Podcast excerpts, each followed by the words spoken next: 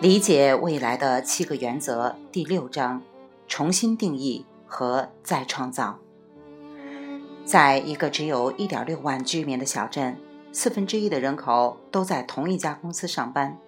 从公司地址可以知道它的位置，也可以了解公司的经营哲学。自二十世纪以来，爱荷华州牛顿镇一直是世界洗衣机生产重镇。美泰克公司。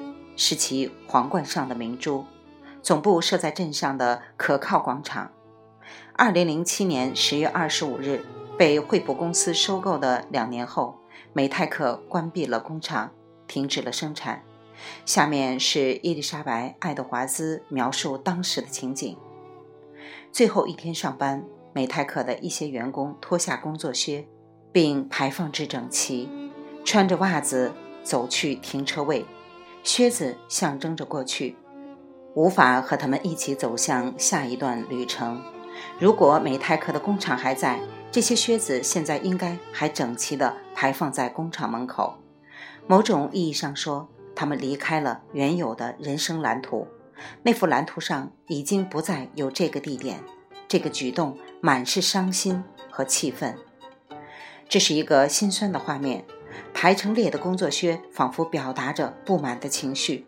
为何企业在残酷的经济考量下夺走了员工的生机？这个下场是完全可以预测的，可以防止的。发生在牛顿镇上的这场悲剧，根本原因是可靠广场的这家企业与百分之九十九的美国企业一样，依靠了错误的东西。二十一世纪唯一可以依靠的就是变革。这意味着你不能走回头路，不能停滞不前，你不能固步自封，不能继续做你一直在做的事。即使你竭尽全力去保持，想要生存下去、茁壮成长，唯一的办法就是再创造和重新定义。需要再创造什么？重新定义什么？所有的一切。